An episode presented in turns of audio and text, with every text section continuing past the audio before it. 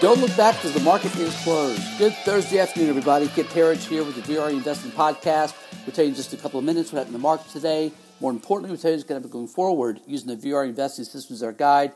VRA Investing System still sits at 10 out of 12 screens bullish. That's back at the truck territory on pullbacks. The problem is we're not getting many pullbacks. Didn't today either. Another record-setting day today across the board, pretty much, except for the Russell 2000. It's getting there. But uh, Dow Jones, S&P 500, Nasdaq, all closed once again at all-time highs. Dow Jones up 137 at 28,377. That's up a half a percent.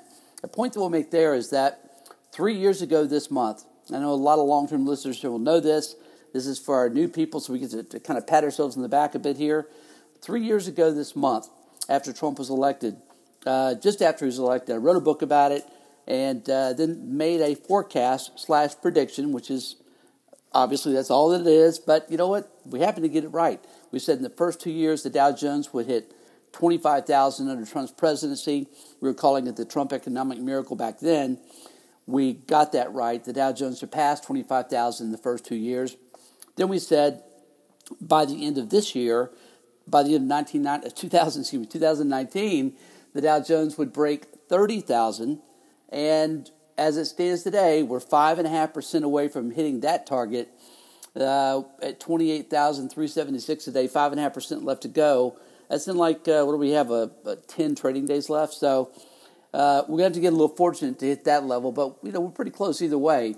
And our longer term goal uh, targets are, are equally out there a little bit. Uh, end of next year, 35,000 on the Dow.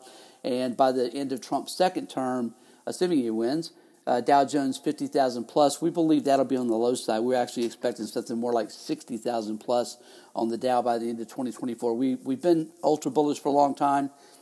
Nothing we see changes that view whatsoever. We remain very bullish, but we are overbought right now. We're redlining on the markets. Uh, I'll talk about that more in just a minute, but we're getting to the point like nosebleed territory where it's a kind of a danger zone to buy, at least based on our discipline. And we're not saying it's a sell signal not time to get out. Might be time to be smart. Maybe uh, delay some new purchases here. You should already be positioned, right? That's that's how we are. We're fully positioned, buying on pullbacks, uh, but we're not adding new positions or adding two positions. Uh, again, gains across the board, all-time highs. S&P 500 up 14 points today at 3205.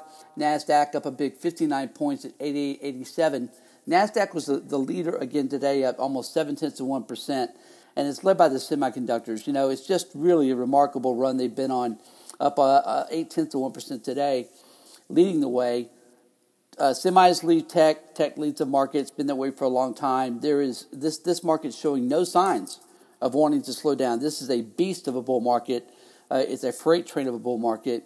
And uh, bull, in my experience over 34 years of doing this, I can tell you one thing I know really clearly markets to get overbought and keep going higher, there's no more bullish sign. This market had the opportunity to sell off. We got the China trade deal phase one. Everybody had been waiting for that. It's so common to see a buy the rumor, sell the news event. Happens throughout my career almost all of the time. Didn't happen here. Market paused a little bit and then boop, back up again. Also, we had an opportunity for sell off on the impeachment. Market was completely in phase. and of course, we all know what a joke that is. Anyway, but still the market wasn't rattled at all. Global markets either, by the way. So this is a bull market everywhere you look. And uh, again, we are overbought. But here's what's happening here. And we shared this with our clients this morning.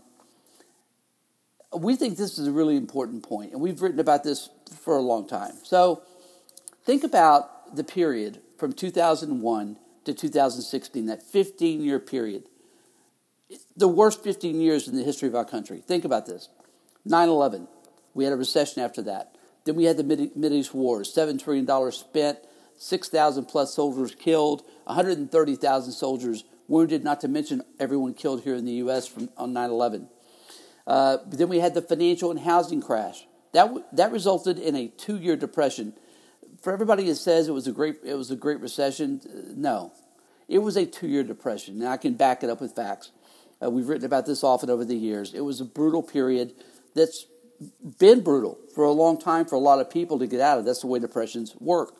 We also had $4 trillion in QE, $13 trillion in added government debt. destruction of our health care with Obamacare, and the opioid crisis ongoing now. 15 year period. We can't think of a worse 15 year period in the history of the country. So, the point being, it's completely understandable that investors have been bearish forever, right? That they don't want anything to do with the market. Yeah, I talk to millennials, that's our boys are that age, and I talk to them and like, you know what? We're starting to get interested in stocks now, but you know, we've got some money saved and but we're just so afraid because we saw what our parents went through. We grew up watching our parents fight about money, obsess about how much their house price dropped over the last few years, right? The money that 401k had lost in the market, uh, the constant worries about the next big crash. So it's taken a long time for people to get excited again about the potential for economic growth and the potential to have a good life again. This is not this cannot be understated in our view. It's why again, if you've been with us, we have talked about this for many years. And so it's a process the point I'm trying to make here is that process is also the evolution of a bull market. It's, it's how they work. And so now people are starting to come back in. We see it everywhere we look, right? Some of the fund flow numbers I don't frankly trust to be candid with you. But when I see uh, uh, new, new companies like Robinhood, the first uh, uh, no commission brokerage firm, a year ago they had a million accounts. They have 10 million accounts now. We're, we're seeing record setting accounts at brokerage firms all over the world. So this is the Trump economic miracle that is kicking in. Investors are feeling it's finally safe to go back in the water. They feel like they've got a president that's got their back. And folks, I'm going to throw something else at to you too. No one's really talking about this, but you know the markets are a discounting mechanism. So it kind of dawned on me last night. That, you know, okay, we had we've got the impeachment, but look what else happened. The Dems folded on uh, USMCA trade deal just folded like a house of cards. And they also agreed to a budget deal. As bad as that budget deal may be, they did agree to it.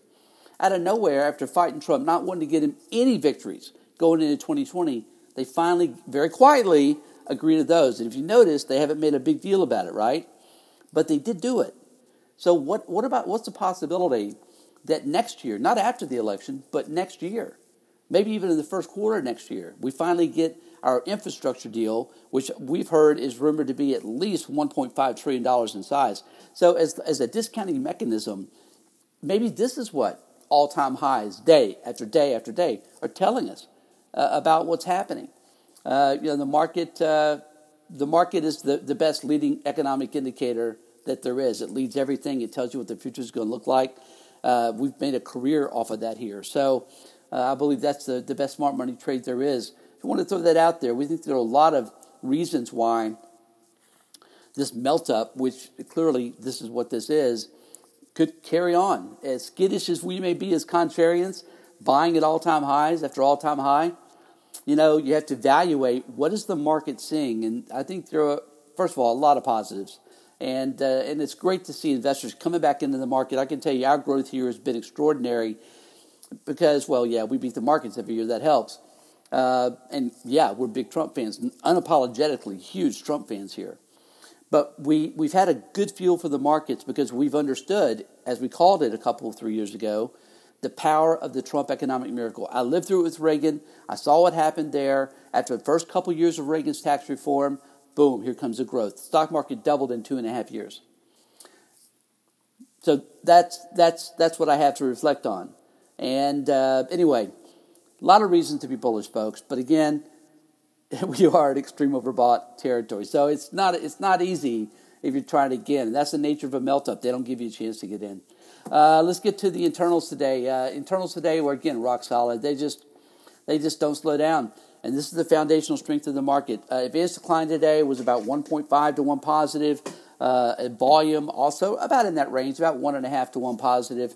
And new 52 week highs to lows. We had roughly 340 more companies hitting new 52 week highs than lows. And that's what you'd expect with these all time highs. But it, it is a sign that the market continues to broaden. More and more companies hitting 52 week highs, and the 52 week low list is getting to be you know pretty pretty empty. Uh, what else today? Let's look at uh, our sector watch today. Sectors about what do you expect today? Uh, nine out of 11 sectors higher, led by real estate up just over a percent, communication up eight tenths of one percent, tech again leading the way up seven tenths of one percent. Uh, utilities were slightly lower. Energy again, we're talking about fractional fractional losses there. Not even worth talking about. To tell you the truth. Uh, let's look at our futures uh, uh, watch today in commodity watch. First of all, Bitcoin today uh, trading at 71.57, down $100 a Bitcoin. Oil continues to surge higher, closing today at 61.30, up 37 cents a barrel.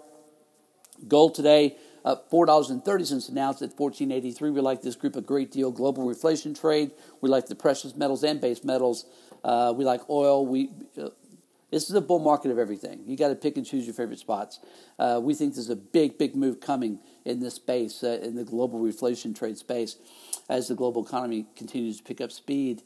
Always follows the world. Uh, U.S. U.S. leads, the world follows. That's that's the way it's been since World War II. It's the way it is now. We believe. Silver finally today up seven cents an ounce at seventeen dollars and twelve cents. Folks, that's all we have time for today. Hope you had a great day. We'll see you back here again tomorrow after the close.